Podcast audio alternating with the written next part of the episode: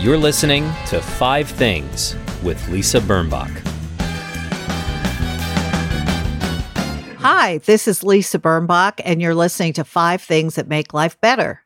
My guest today is one of the coolest people telling stories and lots of them on Instagram, which is how I discovered her. Marla Aaron is now kind of a famous, I think she's IG famous. And when I hear myself say that, I can actually hear my children groaning by how uncool that sounds. But she is famous, I think. And she was interviewed in People magazine last week about the philanthropy she exercises through the jewelry. I would say Marla herself is bright and shiny. She had a big corporate job for years and then realized she wanted to make jewelry instead. And you will hear her story and how she changed her life. And you'll learn about her activism momentarily. I lost a very dear friend over the weekend, Janie Furse. A Texan, she grew up in a small town outside Houston. We met as teenagers at Andover summer session in the olden days, and thanks to her diligence, this is way before the internet, she found me and we reconnected during college. I introduced her to the son of family friends, a real New Yorker, John Friedman, and she married him. She ended up living in New York, which was perfect for her because she was smart, sassy, clever, feisty, elegant. Janie never lost Texas, but she was a quintessential New Yorker too, working on the rewrite desk at the Daily News and the New York Post for years. She has two wonderful daughters who have been through so much these last three years since Janie was diagnosed with ovarian cancer. She even hiked over a hundred miles on the Camino de Santiago in Spain with her daughter Meredith, eight months after surviving a brutal surgery and months of chemotherapy. She lived to the hilt. I'm privileged to have been her friend, and I'm crushed that her life was so short. But she instructed me no boo hoo. I'm not crying, Janie. I just have something in my eye. I want to say something here about ambition. It's a word I've grown to dislike as to me, this is personal. It suggests those guys with greaseback hair and ruthlessness to spare, like the Wolf of Wall Street or something. But ambition, unlike greed, is good. I used to call myself ambitious. Janie went to Columbia Journalism School to become a journalist, and she did it. She worked at it. Sometimes someone can be so good at what they do that they make it look easy, but that doesn't always mean that it is. I'm watching my exhibits, including Star and Izzy, as they progress in their chosen professions and see them accumulating successes and credits. They are ambitious, but they're not killers. They are gracefully moving up in the world and have plans. Plans are applied hope. Plans are optimism. I sometimes wonder if I'll be aged out of the loop, but an 89 year old costume designer just won the Oscar, as did 83 year old Sir Anthony Hopkins. So perhaps the loop is large and forgiving, at least for the talented. I want to be more ambitious now. Time is so precious. But first, the five things that make my life better. Number one, communication. I am fortunate that I can write and that I like to write. And if I have to, I can write quickly. I can write in a boat, I can write in a moat. If inspired, I can drift into the flow, which actually feels like I'm flying, and I can usually talk. I don't take either of these things for granted. Number two, my wonderful hair colorist, Angela Cosmai. I have followed her for more than 20 years. Wherever she goeth, I goeth. She has her own salon in Greenwich, Connecticut, and also works in New York every week at Pierre Michel. With Angela, I get not only expert color, but an ally with a wonderful heart. I couldn't even begin to count the times I've cried in her chair, but never because of her work.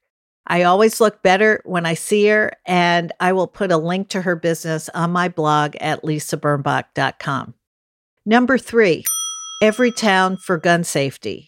How can we be the country with citizens who shoot when we get mad or get drunk or forget that our guns were loaded and unlocked in the house? How have we unlearned that we speak when we are upset and look for solutions and compromises that are peaceful and help us reconcile? Why do so many innocent people die every day in America? We have to do better. We have to raise expectations that every child, no matter how poor the home he or she grows up in, will live to adulthood. Everytown for Gun Safety, Moms Demand Action, Americans for Responsible Solutions. That's the one founded by Gabrielle Giffords and Mark Kelly. The Brady Campaign. They are all fighting to expand background checks and make guns hard to buy. Please consider their essential work. We cannot wait for things to get worse. Number four, eating outdoors. Now that we are vaccinated and still masked up, we are, and careful, we are. Being outside at one of New York's restaurants has the feel of being at a festivity, a wedding, but without speeches, a bar mitzvah, but no candle lighting, flowers and shrubs and fairy lights and heaters. It's pretty and it feels kind of like a victory when I go out. New York has done very, very well since last year when we were the epicenter of the disease, and eating outside is our pleasure and our reward. And number five is the vaccine. I hope every single one of you is vaccinated or on your way to being fully vaccinated. There is all the evidence in the world that the Pfizer, Moderna, and Johnson & Johnson vaccines will prevent death from COVID-19. Scared of the side effects that you've heard about? They may make you feel bad for a day or so, and then boom, you're protected from this horrible, deadly disease. And not everybody gets a reaction. People are taking the first shot, but now scared to take the second shot. That's not a good idea. Take the vaccine. It will save your life and the lives of those you love. Coming up, the shiny and lovely Marla Aaron. Don't go away.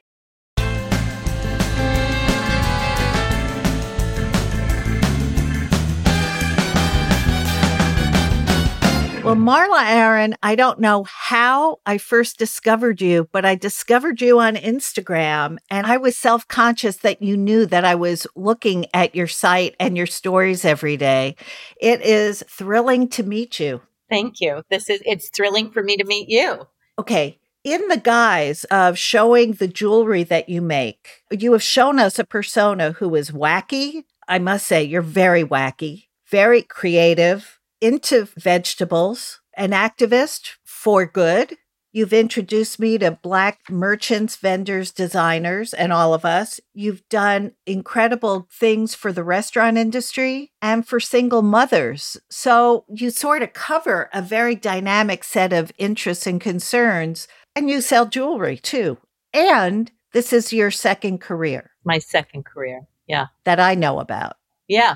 Okay, so Marla, let's start out with making a change of that kind of proportion. You were an executive in publishing, I think? I was in publishing for many years, and then I transitioned. Everybody I know is interested in transitions and career transitions and opportunities that present themselves. Tell me about how you made the change from executive to jewelry. So I was obsessed with jewelry for always. I mean, pretty much always. I always, always. But I didn't know how to become a creative person because I didn't know creative people growing up and I didn't know how to be an entrepreneur. So all of these things were sort of like these vague concepts. But the jewelry thing I was very passionate about. And my particular jewelry thing, which I believed I had an idea that was very relatable that a lot of people would be interested in this and I really wanted to do it. I did not have the courage to do it for a very long time. I finally was on a very bad business trip in France and I got burned. I got physically burned. I got a burn that was very bad and I got very sick and it sort of crystallized for me that I had to do something. I was making the jewelry on the side, spending my lunch hours like on 47th Street, bothering people. Like literally, it was just like a relentless pursuit in my spare time and giving it away. I mean, my husband and I didn't think that I could create a jewelry company, and we certainly weren't prepared to give up my income. We had two children. And finally, this accident was sort of a turning point. On the plane ride home, I made a very funny PowerPoint presentation, which my husband says he has and he's going to pull it out one day. I've lost, I can't find my copy, but I gave him the presentation basically saying I was going to start this company within six months. It was going to be in the top 25 jewelry stores in the country, like this whole thing. None of it turned out to be true. I was going to do everything. I was going to be home more. I was going to join the PTA because I'd always wanted to do that. And I was very jealous of the stay at home moms. There's been an ongoing thing. I was very like, I want to be a stay at home mom. So I did it. I, I hung my shingle out. It was, I would say that was about 2012, 2011 to 2012. And I immediately got terrified. This is a true story. And I was like, oh, this is very complicated. I should probably take some freelance work. And freelance opportunities in my other career were popping up communications work, marketing work. So I was doing that simultaneously. And there I was, quote, trying to start my business and doing consulting work. And at a certain point, I would say six months into that, I realized I wasn't getting anywhere on the jewelry part. Like the other part was taking up all my bandwidth. So I sat down with my husband and I said, look, I'm really going to do this now. And he's like, well, what do you mean? I thought you were really doing it. I'm like, no, no, no, no, no. I'm going to pull the rug out. No income. I'm doing the jewelry thing. And I definitely think that that second boost, that removing the safety net, separating myself from contacts who basically didn't laugh in my face, but sort of they're like, you're going to do what? And I think there was a vision that I was going to sit at my kitchen table, like beading. I think there was a lot of visions of me beading and selling it on Etsy in little packaging that I would make or something. And which you know, I should say around that time and from let's say 2005 on, a lot of moms were doing. Right. So that's how that image formed in in people's minds. And I right. think that's what they thought. But I knew in a way it's a fire, right? You know, when you know, you know, and people look at you like you're crazy. People that love you look at you like you're crazy. Everyone has advice. I heard the greatest quote. It's a shortened quote from Theodore, it, Theodore Roosevelt's. It's much longer, but the Bren, Brene Brown has a quote and it's basically, if you're not in my arena, I'm not interested in what you have to say. And uh-huh. I think that's sort of how you look at it. And I was very relentless and very hyper focused on my idea. And I have to say, 10 years later, I still am. And that's when things really changed. And then there were still no accounts. I mean, the stores were not interested. I literally thought I would go door to door and sell the jewelry. that didn't work out. That really didn't well. happen. Yeah. But what happened was my children were on Instagram. It was a real battleground, social media. My sons were 12, 13 years old, and I had, you know, house rules around social media. That's what's so funny that they laugh at too a bit now. Like I was like, you can't do it. Check your phone at the door. I had a whole list of things but yet, and you've broken them all, and this giant thing has happened for you. Right. And I asked them to teach me how to use social media. I I made them. So if you go back in our Instagram, the very first post is uh, my son upside down because he and he thinks that's hilarious. But yeah, I learned how to use it, and as soon as I started putting pictures of the jewelry out there. I mean, Lisa, I had nothing to lose at this point. I'd given up my career you know, that's how I saw it. Like once I'm out, I was in my 40s. Like once I, I knew it. Once I was gone, I was gone. Like no one's taking me back. Wow. You know, salary, you know? So you really had to give yourself a high stake. Yeah. In order to pursue it because the offers for consulting and other things were too tempting. Yeah, I said no more. I mean, there were some other funny instances where I flew to a we were uh, given an RFP, my partner and I, in the consulting, uh, and we flew to another state. I'm going to just say that for a very big project. I didn't want to do it. A state that does not want to be known. A state that doesn't want to be known. And we were sitting there and they had done their due diligence on us. I mean, it was in a serious boardroom and the CEO of that company said, explain to me what this is. And he had found my website with the jewelry on it And uh-huh. and my partner said, "Well, that's Marla's hobby." And he said, "I know hobbies. This is not a hobby." And that was also a pivotal point. Like, what am I doing here? I don't want right, this. right. You were doing it for her. Yeah. And I was doing it just because I was scared of the other thing. You know, I think when you hang your hat out, you're very vulnerable and you're very exposed. When you made the decision to take this risk and a big risk, did you think that you had to take classes in entrepreneurship at Columbia? Did you think you were going to have to take classes in jewelry making? Did you take any of those things? I took no classes in entrepreneurship.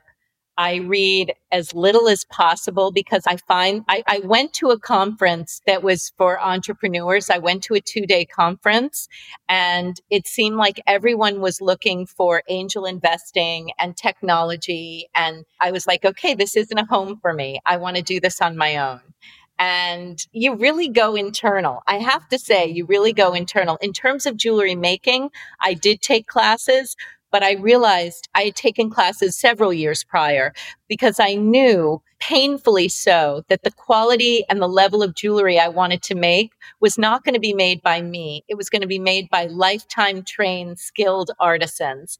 And I needed to connect with those people. Like the bar was extremely high for me. My greatest pride is when a store reaches out to us and asks to see the jewelry and we send them jewelry if they're not coming to New York and we send it to them.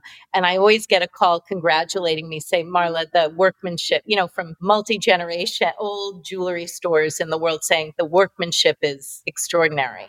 And that is very important to me. So, so you start making jewelry that is hardware based.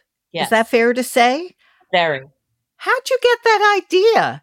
Were you a natural fidgeter? Were you the woman in the hardware store? Yes. Yeah. I've been the woman in the hardware store.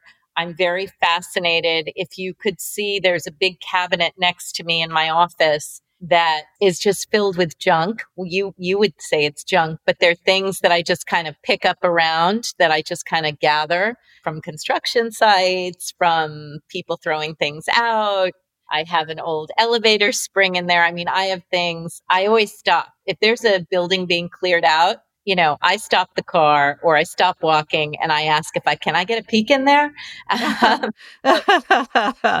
and what do you think it is? Is it the engineering part? Is it the sort of design that wasn't meant to be seen part?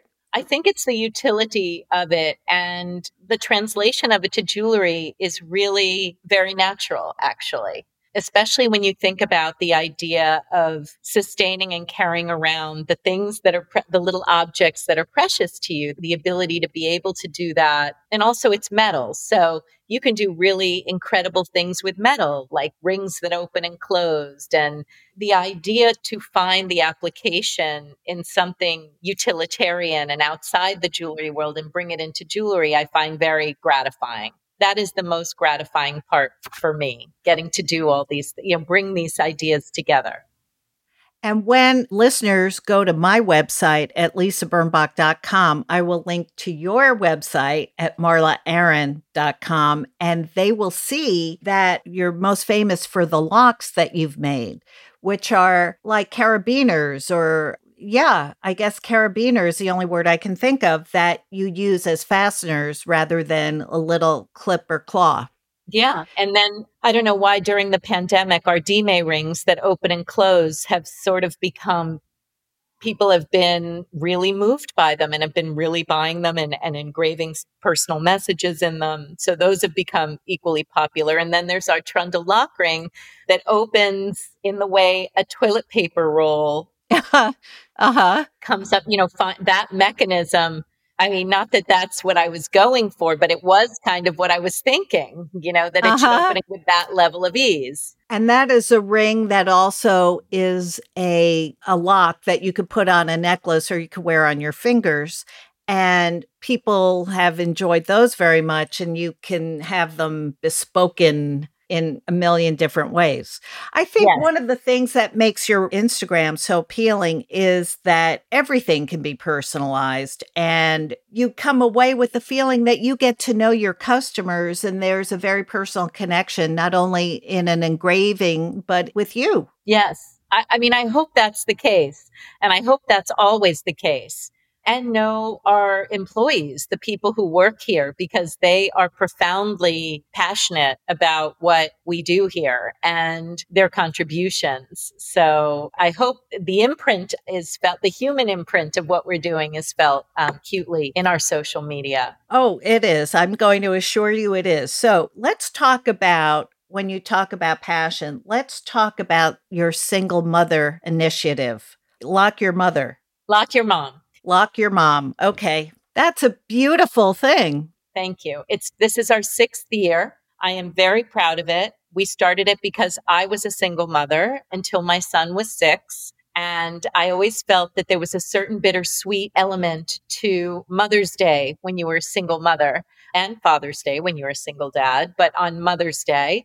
And that, you know, especially when your children are small and there's all of this congratulatory activity going on around you and you're with a small child and i always thought i wanted to do something and, and then i was wondering well how could you do this does it cross all socioeconomic you know and there, and there was also this inherent loneliness to being a single parent that i i felt Mm-hmm. and then this is funny. I was at a dinner. I was invited to a dinner that I had no business being invited to, maybe the year before I started Lock Your Mom. And I was sitting at a table with a very famous person and I was terrified. I was like next to her and I was like, I have nothing in common. Like, how did this happen? Anyway, very quickly, she mentioned that she was a single mother and that the loneliness she felt. And it struck me so hard how universal that feeling of parenting alone is, whether you're rich, whether you're poor, whether you're anything in between, that, that without the village, we've set up a society here in the United States where the village is really hard to come by, you know? And when you're having been a single mother for most of my adult life, when you see, even though you tell yourself, oh, it's a Hallmark holiday or it doesn't matter, or this is just what the media is trying to foist on us, you still see families together, a husband saying to the kid, give mommy the present. You know, there's none of that when you're by yourself. Exactly.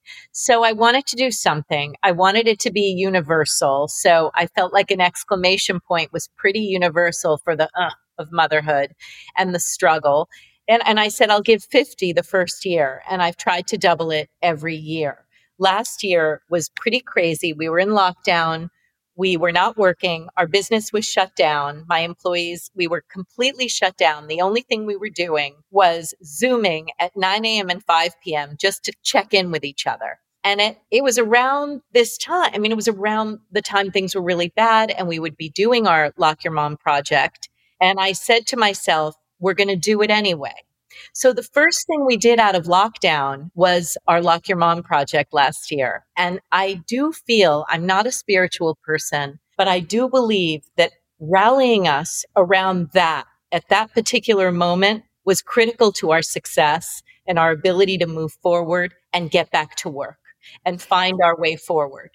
Marla, let's just tell everybody what the Lock Your Mom is, Oh, the, the thing itself. If you know, love, or are a single mom, we ask you, and we're in the middle of it right now, we ask you to go to our website and nominate one, and we'll send them a lock. And this year, we're giving out more than we've ever given before. We're giving out a thousand. They're Wow. sterling silver heart locks. They come on an orange cord, but we think you can put them on something else.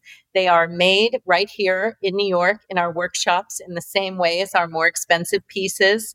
It is a project that our workshops are very accustomed to. The first year they were shocked we were giving jewelry away. Now they just know it's coming and they feel, you know, they lower the prices a little bit without me asking because I said I'd never ask you to give away what I'm, you know, this is my choice, but they can't take it that I'm giving Yeah. jewelry away. So there's a lot of support from our business and our employees. Obviously, our team loves doing it. So this year it's a thousand we That's always give away a little more than a thousand because, you know, I can't stop. We're not going to, we can't shut it down, you know? Right. So that to me is very touching. The other thing that you're doing that's newer is also about the shutdown, and it's the restaurant support via a sterling silver restaurant chair. So that happened because I live in East Harlem and I work on 47th Street. And I don't walk all the way home, but in the winter when I leave work, I walk a ways. I walk a bit up Madison, up third. I walk a little and I it was like killing me. I felt like our business had survived, you know, had survived and the, the jewelry industry had managed to survive. But there I was seeing businesses throwing stuff up against the wall. Is it going to be plants outside? Is it going to be heaters? Is it going to be this? Are they going to do takeout? Are they going to be a ghost restaurant? Like I was watching the entrepreneurs who are the restaurant owners play out before my eyes, pulling their hearts out, just trying to do this. I can't to survive. Just, just to survive. And it broke right. me. I literally could not see this. And one night, I just, it was early December. I think it was December 3rd. That was my first Google search. It's up there. Of what is the most, my Google search was, what is the most common restaurant chair in the world? And a certain shape emerged. And I was like, let's make that chair. And I thought I'd make one and see what happened. And I loved the chair. I talked to my team. I said, let's get our vending machine out. Let's sell these chairs. Let's sell them on our website and let's contact World Central Kitchen because I love the mandate that they were hiring restaurants to feed the hungry. So they were paying restaurants to stay busy to feed the hungry. I'm like, that's the perfect circle right there. I, you know, I want that. So they said yes. And then I had to find a home for the vending machine and Rockefeller Center said yes. And then it was just like, oh, yeah, she makes vending machines for jewelry as if yeah. that were normal. Yeah. I hope someday it'll be very normal. Yes. But anyway, I will tell you that it was like a domino effect of how when you give, other people give, because I was telling the story of the chair project to one of our metal dealers and he left my office and then he called me. He's like, Marla, I'm giving you the metal for this. We all dodged a bullet. And wow. so that means we give more money. And then one of our workshops was like, I have to do something. I want to give labor on the chairs. So people like said, I have it brought be- out the best in people. And that's my fundamental belief in life. Like that's how you bring out the best in people. It's very simple, actually. You know, you be better. That's it. Yeah. Yeah. By example. Yeah. Well, Marla, there's so much more to discuss. I do urge everyone to go to your Instagram because they will fall in love with you. I oh. mean, you're just you're just so much fun. And it turns out my daughter, Exhibit B, has been a fan of your I I don't know. You have a way about not taking yourself seriously on social media that is very winning. That's all I can say. Thank you. I um, don't take it seriously. Believe me, I, I really don't. And and if I ever did, my God, my sons and my husband would shut that down quickly. well, it's time for your five things. And as we wrap up this interview, I just want to say that there's more to you than even this, and we'll find some of it out in your five things. So that's a pleasure to share that. So, number one. Number one is cabbage. As of course, of course, it's cabbage. Do I talk about that for a second? I think so. Okay. I think you better. It's a remarkable vegetable. It's delicious. Let's just start with coleslaw. I mean, that's fine on its own, but cooking it and roasting it and there's just so many things you can do with it. It's very inexpensive. You can create a perfect meal for pennies with a cabbage that is filling and delicious. And anyway. Okay, time to mention the vegetable show please. You have a whole other persona on your Instagram, which is the vegetable show. And you are kind of mad for unappreciated vegetables, aren't you? I'm mad for vegetables, but this all started because during the pandemic, when that doctor in Michigan showed how to clean your vegetables and leave everything yes. to dry, well, I lived by it and I kept everything. And so I started doing it on the counter. And then one day I just filmed it and then I just kept doing it. And that's really what happened. And uh, on a side note, I do believe that it's hard to refute the evidence of how good a plant based diet is for you. I struggle with that often. I am not going to say I'm fully plant based, but I, I, the, the, evidence is irrefutable. If you are a person based on fact and science, it, it is hard to refute the benefits of it. But you talk about how to prepare different vegetables, including sunchokes. Excuse me. Yeah. I can't make sunchokes. Yeah, you can. I can barely make bok choy. You can make sun. I just learned how to even say bok choy. I you mean, can sunchokes. You can make rutabaga. You can make all of it, and it's all really, really good for you and healthy. So anyway, that's my little spiel about and vegetable show. I believe I'm going to be having another episode Saturday. I look forward to it. Thank you. Okay. Number two. Uh, getting dressed every day. I would say I learned this from my mother and my grandmother. And it's just, I guess it's their legacy to me. I get dressed every day. I do not care what's happening. I do not stay in my sweatpants.